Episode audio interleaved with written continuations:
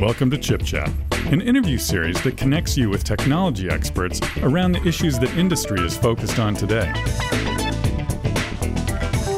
And now, your host, Allison Klein. Welcome to Chip Chat. My name is Allison Klein.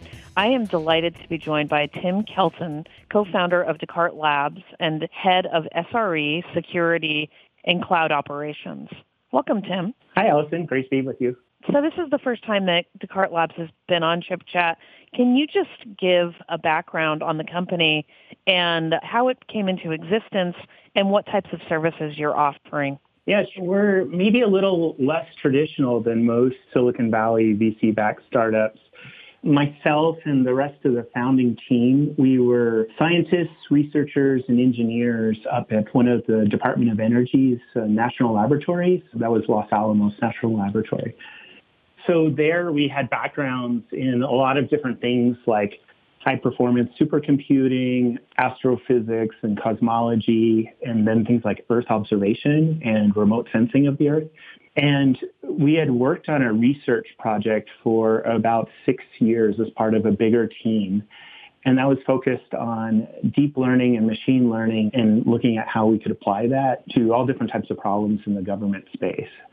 And so in late 2014, we started Descartes Labs, and then our focus is basically on building machine learning models at a really big geographic or temporal scale and then trying to deliver insights to various customers on you know how changes are happening on the earth and how that might impact their business their business verticals maybe even their competitors or those types of landscapes. You are delivering a kind of application that really wasn't able to be tapped before. Why is satellite data becoming so important to businesses? And can you talk about the different types of industries that are benefiting from this data? In some ways it's very similar to you know, all around us, we're seeing more and more sensors being able to measure more and more things, whether that's my heart rate or something like that, or going out on a bike ride or having a computer there.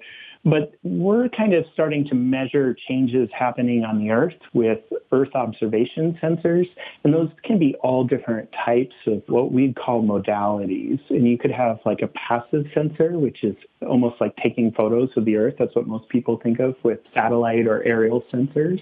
But they can also be very active sensors where a satellite emits a radar signal down to the Earth and then the satellite captures it, measuring things like almost like a global height measurement. Uh, and then you're starting to be able to measure other types of, of things like radio frequencies and changes there. So it's gone beyond just like the normal human visible spectrums of light to maybe things like vegetative health with infrared or bodies of water or how buildings are being built, all different types of infrastructure like that.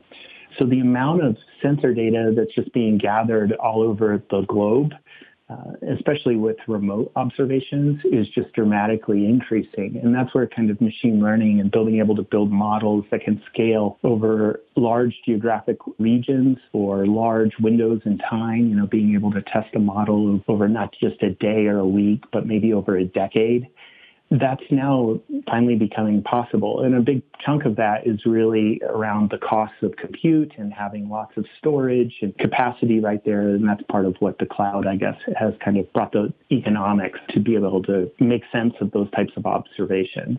And then you also have historically things like rockets were really expensive to get a new sensor into orbit. Now you could easily build a sensor, you could test it on a drone or a plane very quickly. And then with small cube-based satellites, you know, that are just a few feet, launches are becoming cheaper and cheaper. People like SpaceX are landing and reusing rockets over and over. Costs are coming down from that perspective too. So that's just extending that proliferation of sensors and being able to sense the world around us. In terms of what industries, we've done a number of different industries, but you can kind of think of physical footprint type industries, things like agriculture, various types of energy, think of solar, wind turbines, things like that. You can observe and see as they're getting built and capacity is getting built around the world.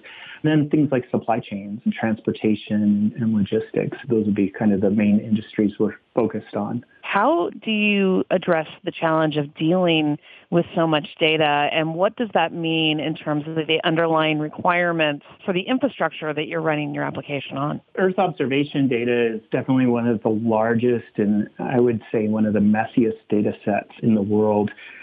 When we were just a few month old company, one of the first projects we were working on was trying to build agricultural models over the whole United States for how much corn is being produced.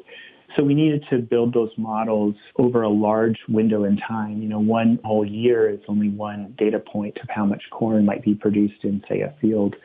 What we had to do was pull together decades of imagery.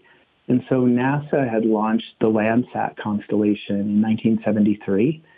And from 1973 to 2015, that was around nearly one petabyte of data. And we're getting to the point where we now today have satellites that produce about a petabyte a year. And very shortly, that'll be very, nearly a petabyte a week. So that gives you some idea as far as the scale. But a big chunk of the promise of machine learning and building analytics and kind of being able to answer questions about you know what changes are happening and how that might impact somebody's business. There's a massive amount of processing. I think probably almost anyone that's built models knows that sometimes the model is really only the last 10% of the work. And in our case, that's definitely the case. Most of our workload is building and getting all of this really messy Earth observation data machine learning ready so we have to convert to standard projections of the Earth and the coordinate system. We have to do things like remove all the actual clouds over the sky, not the clouds from the computing perspective. Their shadow that it puts down on the Earth and changes the measurements. We have to do things like adjust for the camera angles of the satellite and the sun's angles, and then calibrate all those sensors against things like the top of the atmosphere and the degradations that happen there.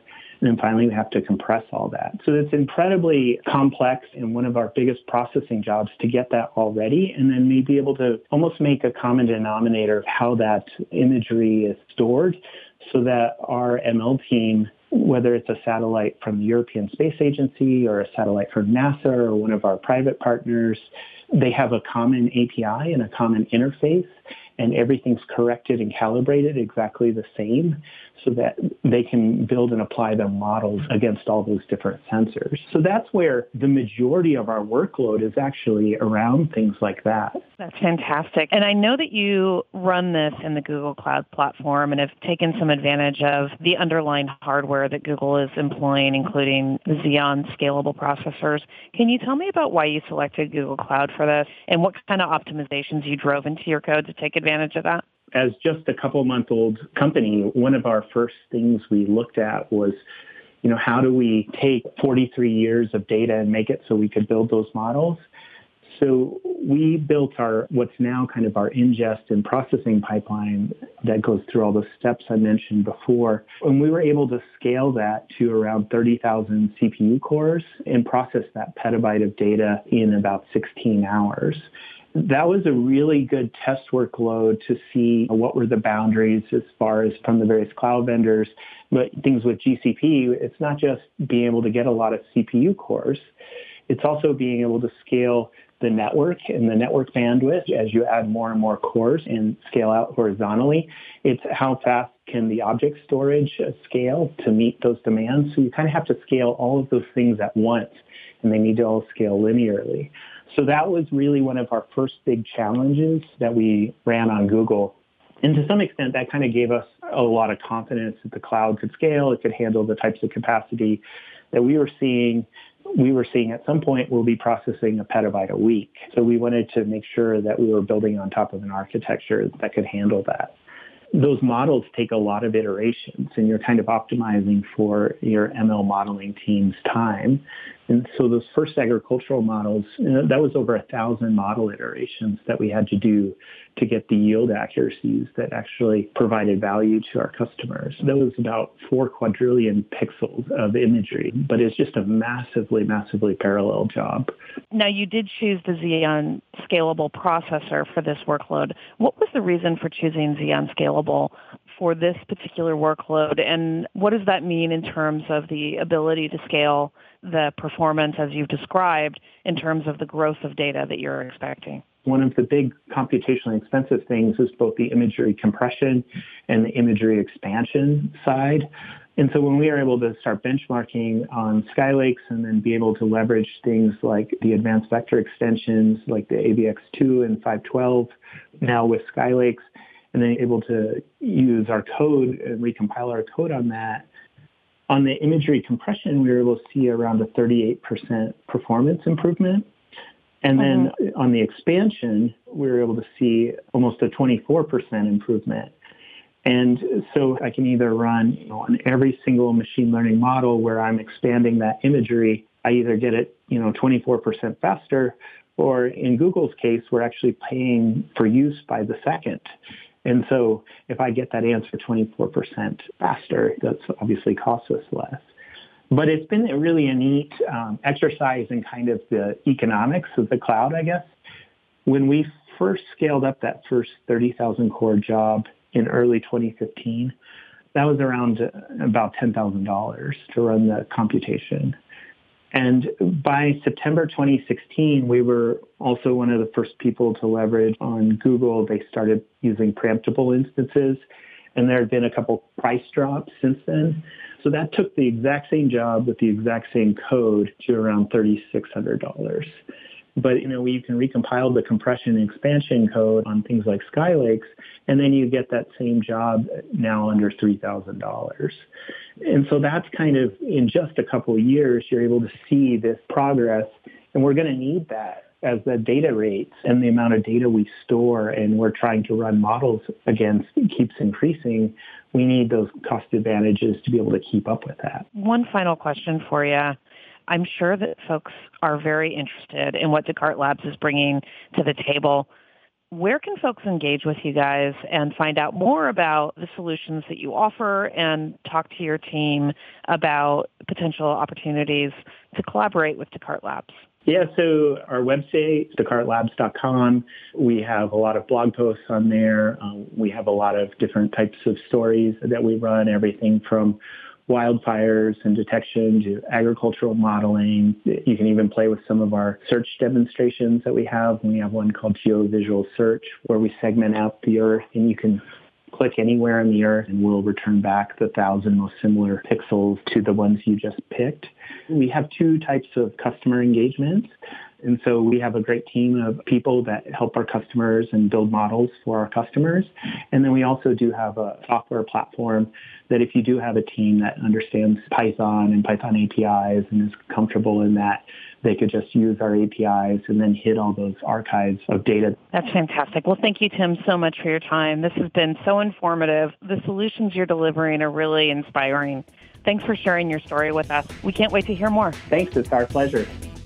Visit ChipChat online at intel.com slash chipchat. And for more information on data center technologies, visit intel.com slash big data, intel.com slash cloud, and intel.com slash data center optimization.